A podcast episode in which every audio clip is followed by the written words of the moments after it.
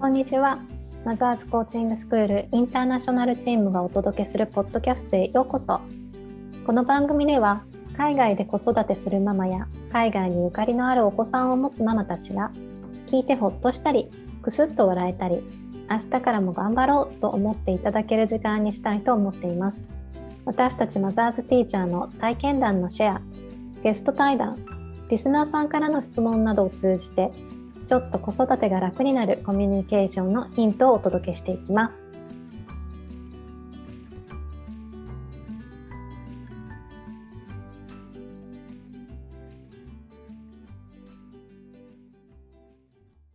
はい。では、今日もグローバルママカフェ始めていきます。はい。じゃあ、まず自己紹介からさせていただきます。私はフランスで活動してます。諸岡かなです。えー、子供が女の子3人で、えっ、ー、と、9歳、7歳、4歳です。よろしくお願いします。お願いします。えー、こんにちは。私は上海で活動しています、えー、中村めぐみです。えー、上海4年目、あ、もう5年目ですね。5年目、在住5年目で今6歳の息子が1人おります。よろしくお願いします。お願いします。はい。で、今日は、えっ、ー、と、学校選びについてちょっとめぐみさんと話させていただきたいなと思います。めちゃくちゃ嬉しい。本当お悩み相談みたいになると思います。いや、私も悩んだし、今現在も若干いろいろ考えることがあるから、ちょっと話しましょう、いっぱい。ね、なんか話すことで整理もされそうで楽しみです。うんうん。なんかそう悩んだ時間によって自分がよりクリアになる感覚はなんとなくあるんですよね。なるほど。なので、はい。え、じゃあめぐみさん、そう、私がこのテーマを誰か話しませんかって言ってちょっと食いついてくれたのがめぐみさんだったんですけど。そうそうそう。まさにタイムリー。え、今なんか、今まさに学校を選ぼうとしているとかそういうことですか？そうなんです、そうなんです。息子2017年4月生まれの6歳で、うんうん、実は上海、中国って9月始まりなので、フランスも、うん、あの4月じゃなく9月に進学、あの、進級って感じなので、本来、もしインターとかローカルの小学校に行かせる選択をするのであれば、あの、小学校1年生なんですよ。日本ではね。そうなんですね。うんうんうん。だけど、あの、ちょっと学校選び、あの、間に合わなくて、間に合わない。間に合わなかったんだ。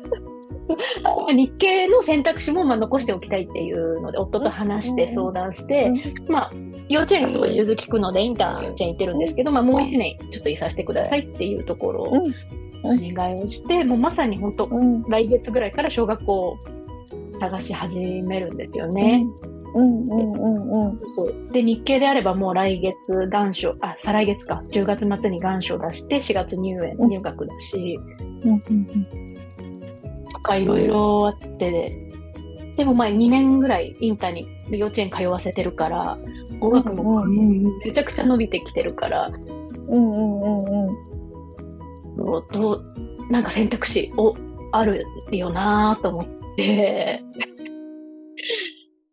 どうしたらいいんだろうと思って。なんだろう、インターの幼稚園行ってたら、そのままインターにっていう選択肢になりがちなのかなって思ってたんですけど。なんか、うん、悩むポイントとかあるんですか？なんだろう、その、悩む、超こで私の中でめちゃくちゃむずいポイントが子供自身の100%の意思、うん、めなんだろうな、決められないっていうか、私の第第一希望って、あの、息子自身が決めてほしいんですよ。だからど、別にどっちで、どこだっていいんですよね。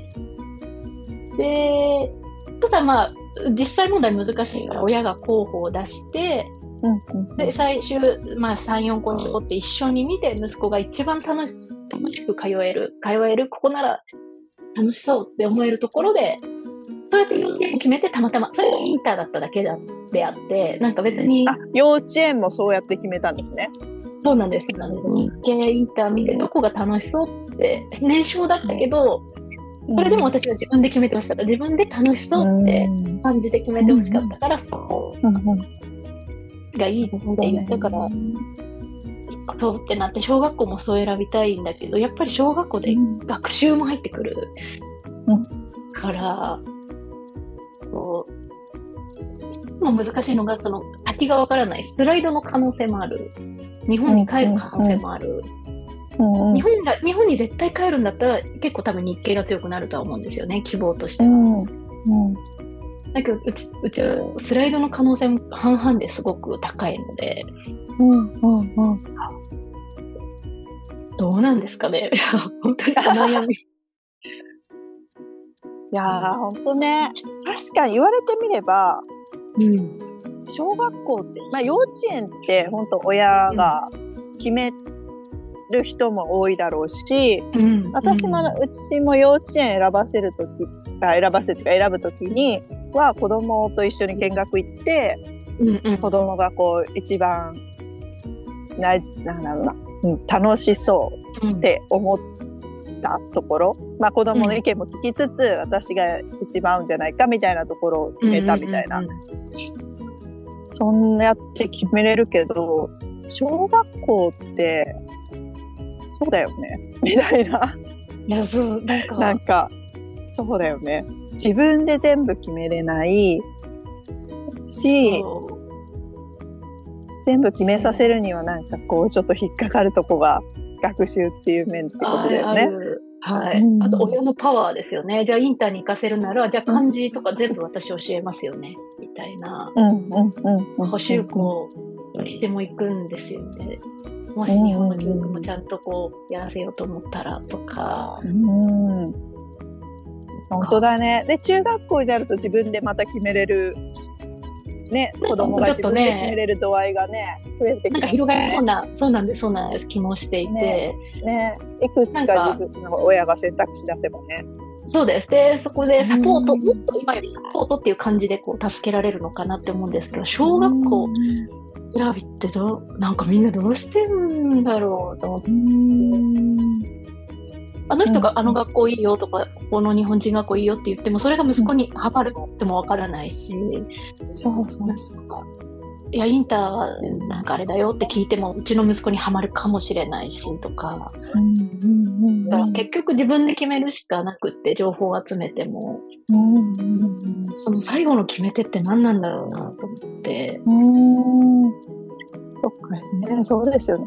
いや、私、なんかそれ聞いてて、自分をなんか、うん、えっと、幼稚園の時は一緒に見学行って、うんうん、シンガポールですね。それはシンガポールの時は選んで、そう。で、それを長女の時に一緒に長女に会うところって探したんですよ。で、次女は長女と同じとこに入れたのね。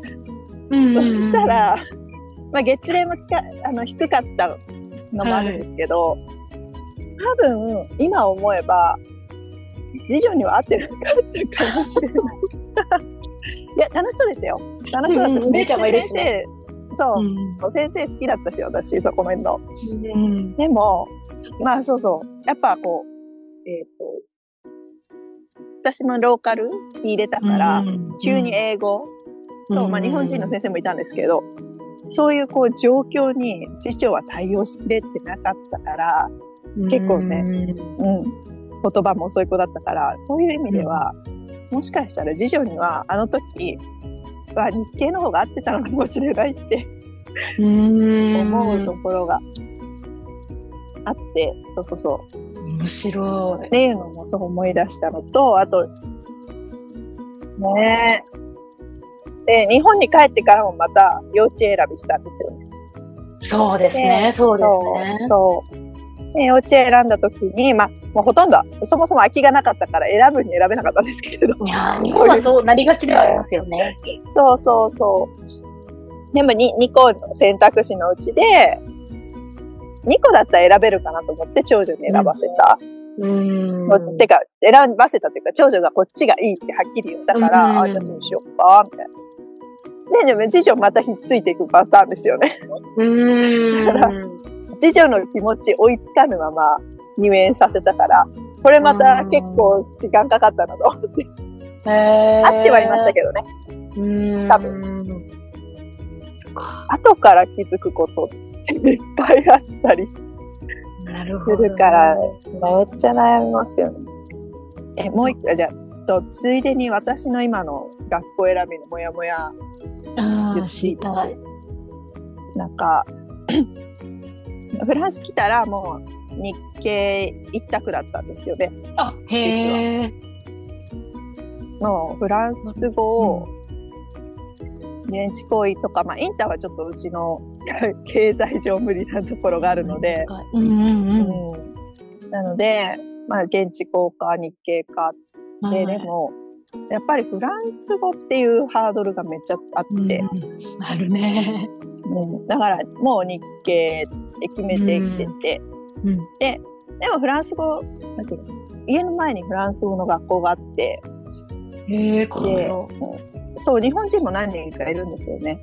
へえ。で、そこを、まあ、が目の前だからよく見るんですけど、うん。それを見るたびに、ちょっと迷いがあって、あの、私が日系を選んだのって、まあ、フランス語がハードルではあったんですけど、なんか日系の方が安心できる。自分もうん子供も。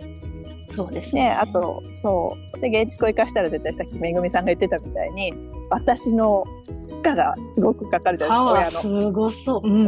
やりとりもパワー。あの、サポートもね。そうそうそう。そう。勉強のサポート、現地校の勉強のサポートと、あと、まあ、日本の学習のサポートと、ね、絶対無理。うーん、そう、両方、まあ、だし、まあ、そもそも、もう慣れるので精一杯で絶対無理だから、そんな安心しできない状況になるのが嫌だみたいな。うん。結構安心感が一番大きいポイントだったんですけどい、や、大事だと思います。そうでも目の前に学校があるっていうのも安心だなって最近ちょっと思い始めて、うん。日本人学校遠いんですよね、バスで30分とかかかるから、うん。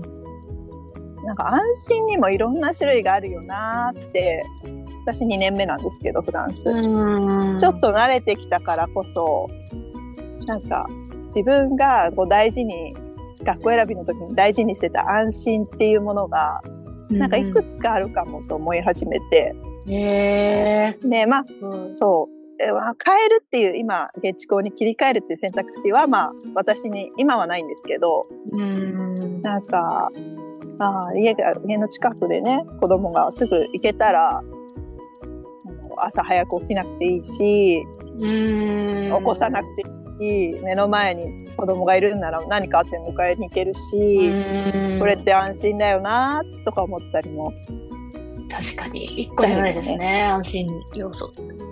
そう、まあ、若干ね、だから現地校に切り替える人とかもいるんですけど、ああ、あ、そうそれもありなんだ、みたいな。いや、そうですね。うん、今、今、その、今のことを考えるともう迷わないんだけど、この先が見えないっていうところ、先を考えちゃうとちょっと迷いません？そんなことない？へえ、先か。先ですか？先。ど、どの辺ですか？可能性。あ、帰国ね？本帰国うん、の。本帰国。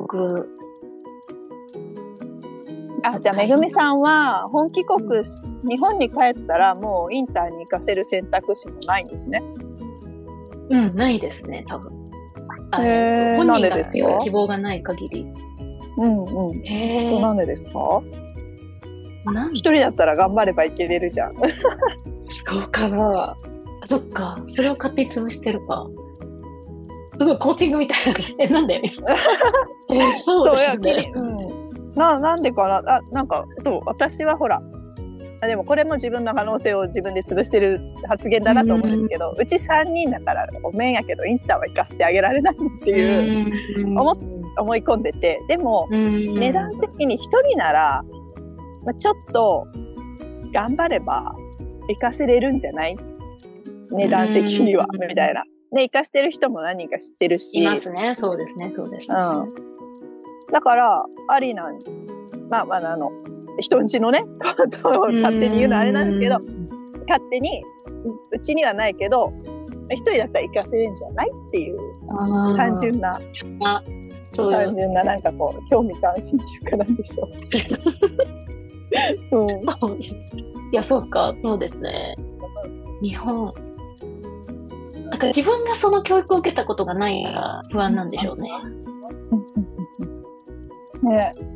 そう、なんか、あの、本当ね、自分がやってないことってイメージできないし、ね、そう、当たり前って思ってますもんね。本当それはあるなと思って。面だから白い。私が、うん、いや、日系一択っていうのも、多分、今安心できるっていうので最終決断しましたけど、うん。あのーまあ絶対本帰国のことは頭にありますよね。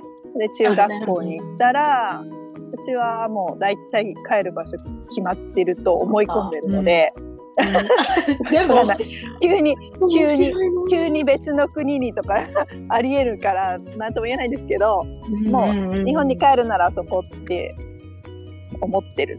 自分の中でイメージがあるのうんで、だからもうそこに行くんなら、うん、なんだろうな。えー語学は自分が大人になってとかやりたくなったらできる。興味があったらね。うん、できるはず。だから、今、あなたたちがやることは、日本の 学習をしっかり、あの、習得しておくことですっていう 感じです。って思っでも、でも、もうあの、ってなってるなんていうかなそうやって自分がやってきてるし、自分が大事に教えてきたことでもあるので、子供たちに、あの、職業として。だから、そうねそうそうそう、元教員なので、うんうんそこ、それをやってくれてる方が私の安心っていう、そうですね。うんうんところはすごいね、ありますね。なんか自分が経験してきたことをもとにそっか。考えちゃってるよね。だから本当は、もしかしたら長女とかは現地校でも、うちも行けるタイプだと思うんですよ。なるほど。うんうんうんうん。そこに入れたら、また違う可能性とか、仲間の広がりがもしかしたらあるかもしれないし、うんうんうんやっぱりでも、なんか周りを見てると、やっぱり日本人のことを話したいって言ってる、現地校に行ってる子もいるし、いる、そうだうん、うん。ね。なんか、まあ、どっちになるかわかんないんですけど、うんでもやってみたら可能性はもしかしたらね、いろんな可能性があるのかもしれないなとは思うんですけど、でもまあ、今の安心を取らせていただいてるっていうね。ああ、そうねか。そうですね、そうですね。それって会話、そういう今の話を子供とできます、なんか、お母さんはこうこうこういう思いでこここがいいと思ってる。安心って、安心が大事だと思ってて、うんかお母さんの安心はこういうことだから、あなたにもあの合ってると思うし、楽しく過ごせると思うみたいな感じでいけます？いける？なんか、多分それが、なんか、どうも息子に決めてほしいけど、どうし私の思いも伝えた上で息子の思いも聞きたいっていうのが私多分今、かなさんのお話とか聞いてて、ベスト、うん、本当に理想だなっていう思ってて、うんうんうんうん。で、なんか、まあ息子が一人で完全に決められないからこそ私もこう参一緒にやるっていうスタンスであれば私の思いを言う、うん、言ってもいいよな。わただ私が学校に行くわけじゃないから最終的にはあなたの考えを聞かせてほしい。あなたの行きたいところで決めてほしい。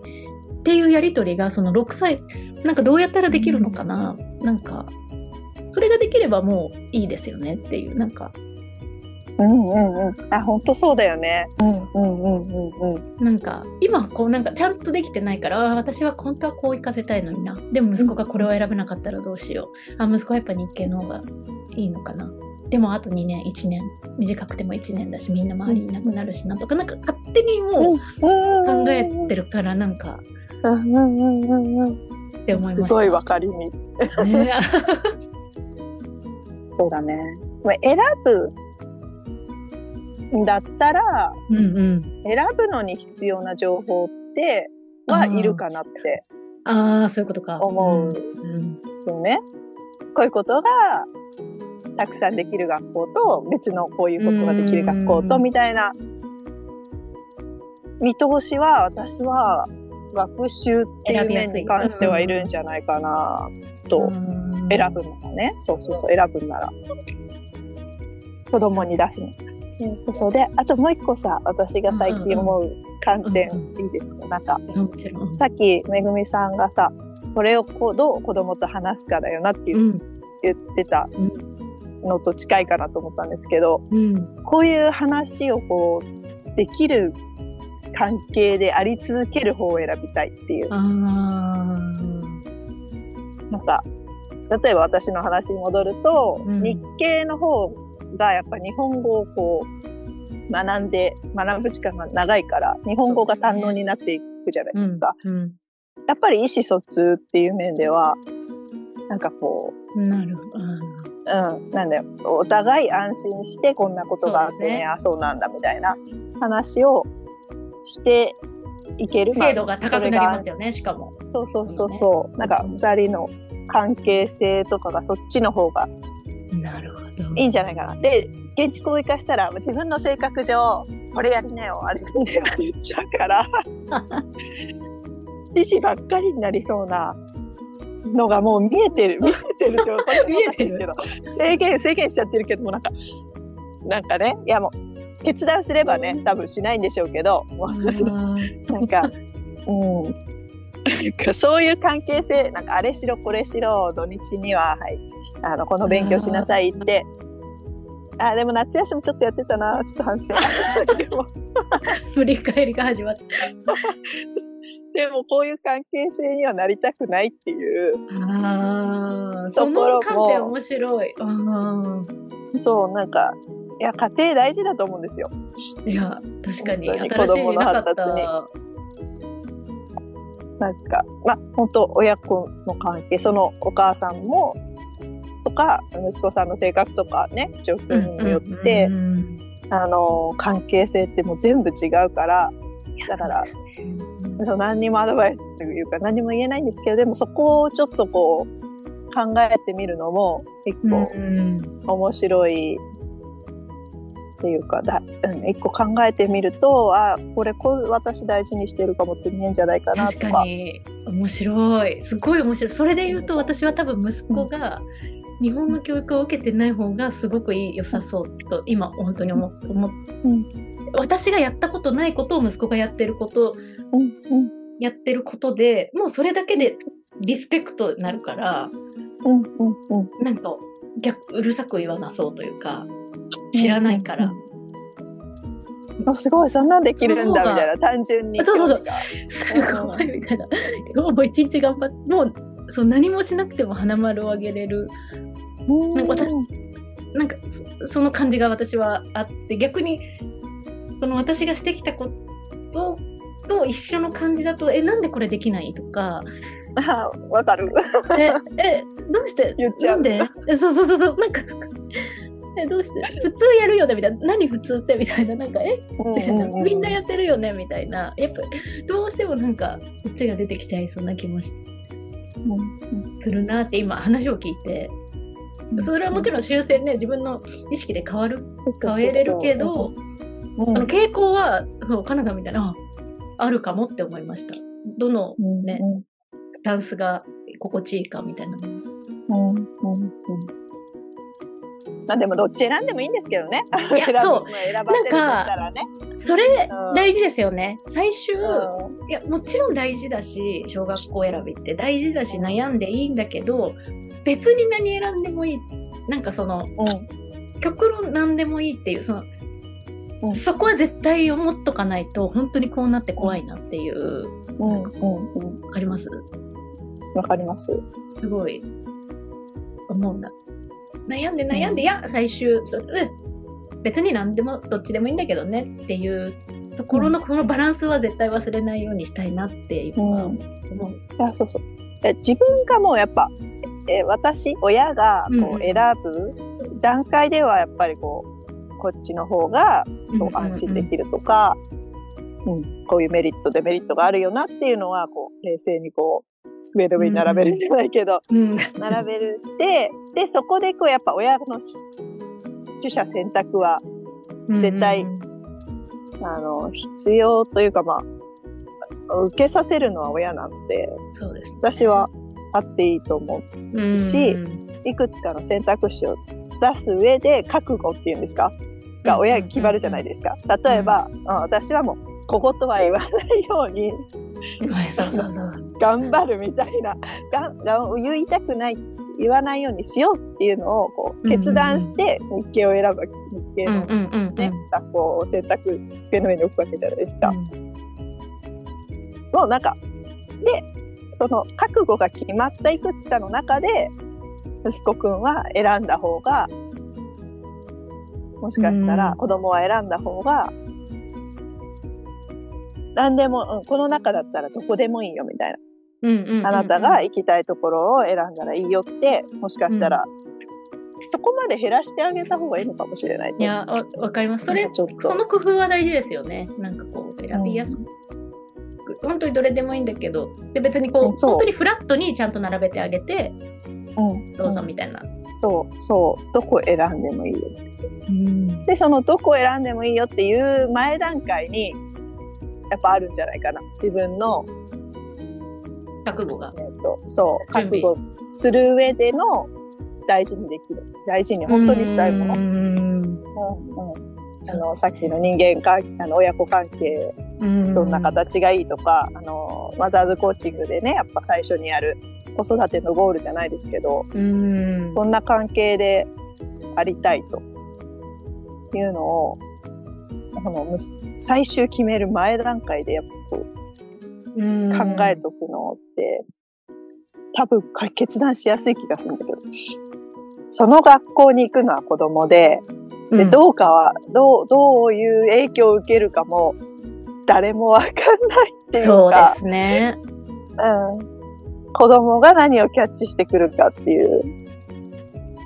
ので、で、ね、その学校に、同じ学校に行っても、わかる。あまあ、そう。いや、伸ばすえっ、ー、と、やっぱりね、私立とか、うんうん、公立もですけど、こういう力を伸ばしたいって言ってますけど、うん、伸ばすかどうかをこうキャッチして決めるのは子供っていうか、子供の性格にもよって、やっぱりこう、キャッチする時期とね、どれぐらいキャッチできるかとか。そうそうそう。なんか子供、親が見て、あ、なんか、この方法ならこの子、すごい楽しめそうみたいなそういう感覚は大事かなって思うんですけど、うんうん、この学校行ったから絶対この力が伸びるとか、英語力が伸びるとかは、なんか違う気が。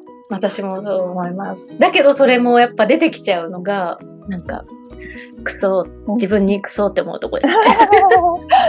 いやなんか、うん。でもそうです。選ぶときってね、やっぱ目の前の、目の前っていうか、いやでもぜ世間一般やっぱり選ぶときって、そういう感じありますよね。この学校行ったらこうなるみたいな。うん。なんか、思う。いや、うん。あるんじゃないまあ私は、自分だけで決めるとそうなっちゃうから息子に選べさせたいんでしょうね。それが嫌だから。いや、なるほど。そうだよ。あなたは、あ、ここ日本人学校だよ。ってなると、えっと、こう日本人学校行って、こういう感じで、こうやって育って、こういう、えっと、協調性とか学んでとかって、すごく私はやっぱイメージしちゃうのが怖,、怖いから、うん、あの、どうぞってやりたいんですよね。本当に本当に。なるほど、なるほど。でもそれって難しいなっていう、選ぶのが難しいなっていうジレンマそうです、そうです、そうです、そうです。レール、あれ、レールはきっとあるっていう言い切る人もいると思うんだけど、うん、親がどれだけ、なんか思い込んだレールがあると、ね、なんか制限かかっちゃうとこありあるから、うん、できるだけそうね。いや、苦しいですよね、親自身も。え？このレールじゃん？みたいな、このレール見えてたじゃん？みたいな、なんで、なんで乗ってない？みたいな、どうして外した？みたいな、って思うのも本当に本当にもう毎日は毎回いやそういう意味では本当日本人学校さっきめぐみさんが言ってたみたいにも、うんうん私当然できるものっていう テストとかをしてくるわけですよ。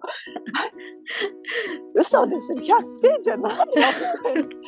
小学校低学年だよみたいな。そうそう自分がね自分のレールを知ってるからだから自分の知らないレールを言ってほしいんですよね。うん、でも、うん、そうね、うん。いや、でも勝手にレールを本当敷いてるんだと思う。いや、日本、日系行っても知らないレールでもあると思うんですよ。いやあのうん。なんかテスト、ね？いや、昔と今ってやっぱちょっと変わってるから、教育うんのやり方とかも、あの、せもう、これが正解ですみたいな教え方をなるだけしないようにっていうか、こう、やっぱ価値観が多様化してるからそうやって言えないみたいなところもすごい現職の時感じてて。で、そうで、私そこも違うし、やっぱ私じゃないから子供は。いやそう私が、ねそう、あの、私が得意でできたことは、が、を子供ができるわけじゃないっていうか、学び方とか、もうえーと習得の仕方もあ違うよね、みたいな。多分私ね完全に、足し算のとか引き算はもう100問練習すればで、毎日練習すればできると思ってたよ。だけど君たちは違うんだね、みたいな。そもそもやんないんだね、みたいな。そうですみたいなね。うん。ここだなまずやっぱレールレールだと思ってよ。まずレール一回ちょっとそこですねレールなくせば全部別になんだろう何の何にも思わないなんていうかそれがやっぱすごく邪魔だな。一回レール全部敷いて全部取っ払おうかな。まずちょっと敷いて確認して ああ、ああ、うん。うん。こんなレールあるねみたいな。疑問みたいな。うわみたいなあ、はい。ここのね、あ、よ、脇道結構意外とあったそうそうそうそう。そうプラなんかプラレール作りながらやってみようかな。日本人学校行くとここう思っちゃってるよねみたいな。なんか。うんそうなんだ。そうそれなんかそれを認識して外すまあちょっと訓練が必要だけどやってで息子と楽しみながら対話しながらどうしよっかどうしたいができれば学校選び楽しいですね。ね。子供はどうしたいっていうのは多分、あれですよね。まあ直近のうん1年分とかさ、まあ入ってどんな学校、なんだ、学校でどんなことしたいとかさ、そうあるそういう、ね。今のところだって息子ドッジボールできる学校はどこかなっていう。あ、かわいい。どこかな、なそれ。そうそういいね、いいね。でもなんかそれも今の大切な思いだからうんね、なんかそうそういうのも一個一個なんかこうちゃんとうんやりながら、うん大丈夫、ドッジボールどこでも提案すればできる。ね。自分でやってこうみたいな。そうそう、いやまあ、日系だったら休み時間にみんな知ってるドッジボールねできるだろうし、映画だったらあれかな。休みの日とかにみんな集合させて、ね。みんなに教えてあげればやる、やるんじゃないみたいな。うん そうですよね。選択肢別にそうですよね。ああ、すごいわ。なんか軽くなったな。うん。ね、なんかそういうのを見せてあげると、いろいろいろできるよっていう。うん。軽くなった？よより迷い深くなってない？え、本当？えすごい。大丈夫です？え、どこでもいい感と、えいけるいける気しかしませんよ、私は今の。楽しい。うんうん学校選び。そうね。そう。いや、うんうんうんもう最終選ぶのがね、大事じゃないですもんね。そうそうそう、そこじゃないって今ね分かった。なんか、ここじゃなくて、ねそその先のどれぐらい楽しい、楽しいことを思い浮かべて、うんかようにもできるよっていうことを伝えて、うんよで、今のあなたの行きたいところに行ってごらんでいいのかなっていう。ああなるほど。いや、よかったよかった。お話こんながっつりできて嬉しかった。最初ちょっと言ってたメリットデメリットにどうしても目が向くもんね。見てたし、うんうんみたいな私、私も。そうそうそう。いや、いいんですよね。そうそう。いや、それも大事、い一つの学校選びのあれだけど、うん、あそうそう、それは知っどうしたいかないとね、ってことですよねなかなかね、うんうん選べないからね。そうそうそう。うんえー、やってみよう。楽しみだな。来月から学校選び、本当にまあ見学も始めるから、うんうんうんうん。まあね、一緒に息子と一緒に。海外でさ、それこそインターも見れて日経も見れたりすると、うん。うん特色が違ってて面白いですよね。めちゃくちゃ面白いですね。やっぱ海外来ると本当にこう、ね、あの、多文化の中でどれ選ぶみたいな。はい。それなんかまあ、まあ、贅沢わ私はそれをまあ贅沢だなってすごいありがたい環境だなって思う、難しい悩むけどやっぱ選べるっていいですよね。いいなって思う。なんかいろいろ知れて、うん。知った上で何選ぶっていうのが、いいと思う。やっぱりなんかこう自信になるっていうか、うん。頑張れるっていうか、みたいな。そうそうそう。ん。うん。うそう。だからカナダもささっきね途中で転園する子もいるって言ったけどべなんかそれでいいもうそれもありじゃないですかあやっぱり思ってたのと違った、なんか苦しいここがやっぱりどうしても合わないって思ったらまた選べばいいって思うと楽しめますよね、学校選び。うん。うん。そりゃ、そう。パリの場合は、そうだよね そう、パリの場合はね、チャレンジしたいが大きいかもしれうん。へえ、うんまあそうかも。かない。うん。ちょっと生活に慣れたから、うん。もしかしたら現地校も行けるかも、みたいな。ちょちょっと行ってみるみたいなな。感じ？素敵ですよね。うん。そっか。やってみよう。えー、また報告させてください。こんな感じで選んでますみたいな。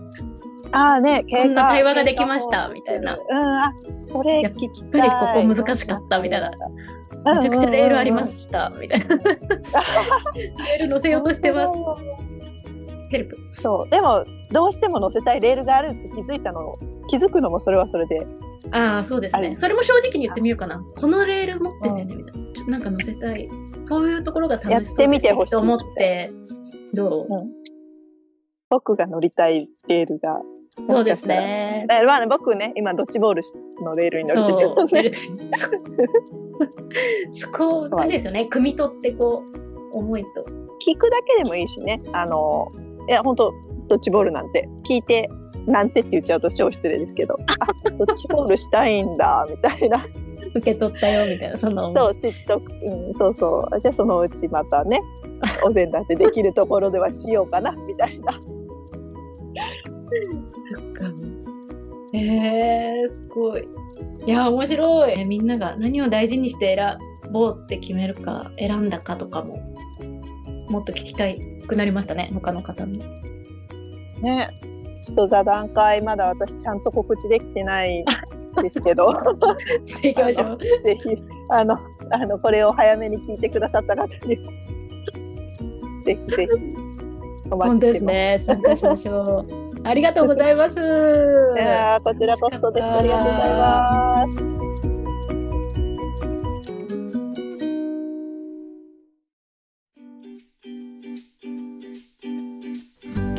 最後までお聞きいただきありがとうございます。この配信がためになったと思われた方はぜひ配信登録をお願いします。海外在住のマザーズティーチャーで作るマザーズコーチングインターナショナルチームでは子育てや海外在住のテーマでさまざまな座談会やオンラインでのイベントを開催しています。イベントのスケジュールはマザーズコーチングスクールインターナショナルの Facebook ページでお知らせします。ぜひそちらもチェックしてみてくださいね。それでは、See you next time!